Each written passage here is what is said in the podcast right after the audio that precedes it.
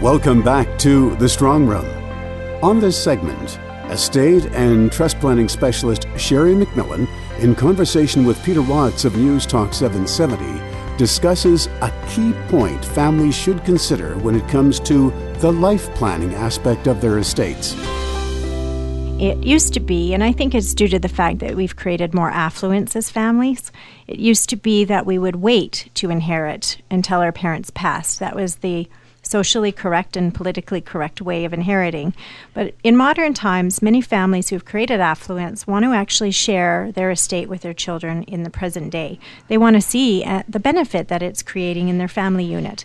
And they say, I want to see my child have a hand up, not a hand out, but I want to see what they do with it in their life. And I want to give them that lift early days because it will have a dramatic impact for them in their later life. So you can reward those that do it well, and you can educate those that need a little attention. That's right. And so I think it's a very modern approach to estate planning, and I, I love it actually. If there's that generous spirit and the ability to help your family with your own, um, then I think we want to do that. So, but there are some tricks to that puzzle to make sure it's done well. And one of the things that I I commonly see is families who are generous with their family. So let's say they decide we're going to help our son and daughter buy their first home, and they give each son and daughter a couple hundred thousand dollars towards the down payment of their home. Well, there's nothing more upsetting for a family that if that daughter, for example, is only married for a year to her new spouse and then experiences a divorce, that that wealth that the parents have shared with their daughter in their lifespan is split and given half to the what we call the outlaw in the family unit. And, you know, this happens repetitively, time and time again, Peter. I run up against it with families who are endeavoring, you know, out of all good intention to share their wealth that they've created with their loved ones, but are ending up with a consequence. So then they're writing a check to pay out the outlaw, if you can imagine. So it's another hundred thousand beyond the first couple hundred thousand they've put in, just so the child can keep the home.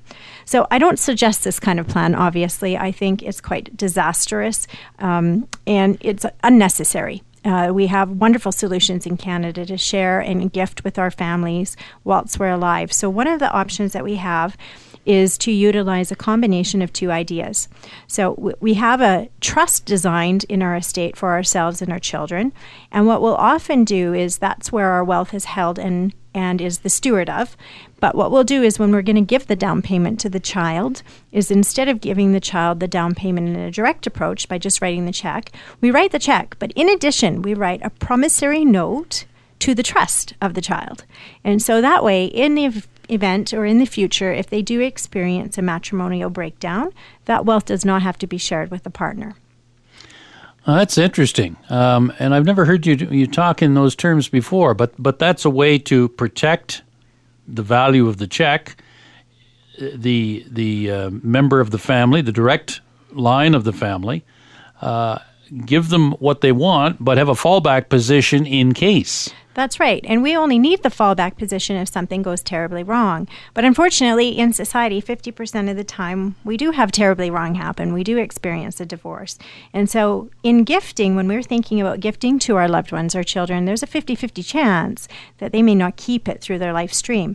But not if we use the proper planning. If we use trusts and we use promissory notes to trusts, we're certain that the wealth is going to remain within the family. And if they have a lovely marriage and everything works out perfectly, it's irrelevant relevant that we have this documentation in play. Where it becomes so important is if the re- relationship fails in some way. Again, it's the value of a trust under Canadian law, under tax law. Uh, that's a wonderful tool because it in effect acts like a third party. That's right. And so we see families now in modern times saying, oh my goodness, I can not only share my wealth that I've created, like cash, by helping them get homes, I can lend them money to build businesses, I can have them come into the family business, I can have all kinds of life planning happening with my children whilst I'm alive, but I'm not jeopardizing my own care or their care in the long run. And you know, it's not a new idea. This has been utilized for hundreds of years, really, in Old English law. That is how the castles have continued to remain in the royal family, for example. Everyone uses them, but nobody technically owns them. And so they keep moving in the bloodline generation after generation. And we'll still see that in the next generation over in England. But in Canada, we have only now created wealth and realized the power of these kinds of tools in our own family units from a practical day to day. Boy, that's terrific. Um, we we often hear about philanthropy in terms of multi million dollar contributions to institutions, and you get your name on a building and that sort of thing.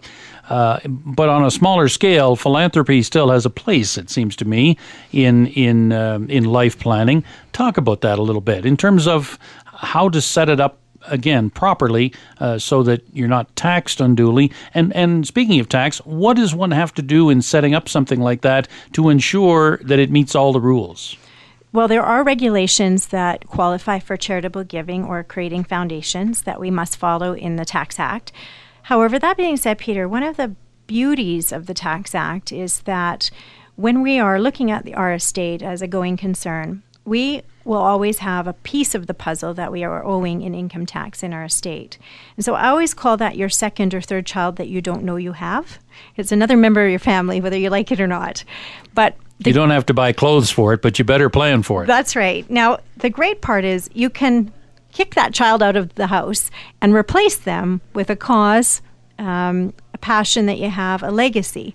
And so you can do philanthropic work and replace that tax burden you have with the CRA and create something of legacy in your family. Now, more often than not, our families really enjoy creating that in their life you know in their lifespan in their life plan and i think that's wonderful because they actually get to see how it will benefit society today and then what will happen is in the p- year of passing, it will fund even more fully to offset the estate taxation that they may have inside their estate. These rules actually have come about, I would suggest to you, in the last decade in Canada, um, where the government has taken a back seat on charitable giving, really, and expect us as the uh, general population to do the charitable work. And so they do give us substantial tax breaks um, when we do estate uh, planning around charitable work. In fact, Peter, in some instances, if you can imagine this, we've actually created tax refunds in the year of passing um, because you have the privilege of creating the tax benefit in the year of passing and the prior year. So you can double up.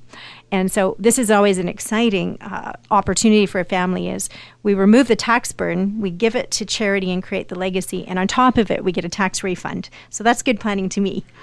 Uh, does does charitable giving um, involve trust planning as well? I mean, are the two inexplicably linked? They certainly can be. And one of the other uh, unique options we have in modern times is also something called foundations. So, trusts are one, uh, existing charities, and also creating your own family foundation.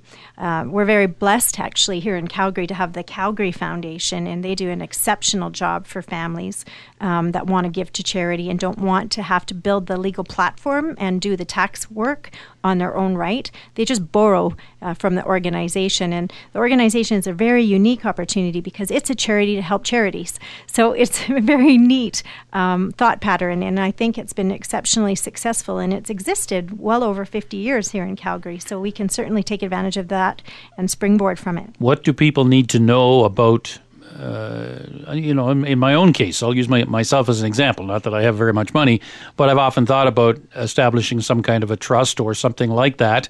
Uh, and after I die, who administers it and what are the fees? Certainly. So, if we were to look towards um, the Calgary Foundation as a case study of this, they initially create the foundation with as little of a donation as 5000 and that establishes the foundation. Then you determine uh, based on your own belief system uh, what cause you want to support or causes. You could have multiple causes in that foundation. The calgary foundation is a group of volunteers that manage that 5000 and you know just so you know over the last 50 years they've earned like a 9% it's very decent. And then what happens is the profit that is made um, each calendar year on that, you get to determine where it's distributed. So you can actually start a, a foundation for as little as $5,000, and you also get a write off for that, by the way, Peter. And then it exists perpetually. And then over the time and over the years, if you want to add to it, you can, and you don't have to do it in a particular increment. You could add $1,000 one day and 100000 the next And in your estate, you could add another lump sum. The great part about it is because it is a system, um, you don't have to worry about that you're not there to manage it. The organization manages it on a go forward basis to preserve your legacy. Our thanks to Sherry MacMillan and Peter Watts for their contribution on the program today. For more helpful information on estate planning, we welcome you to visit our website, macmillanestate.com. This is The Strong Room.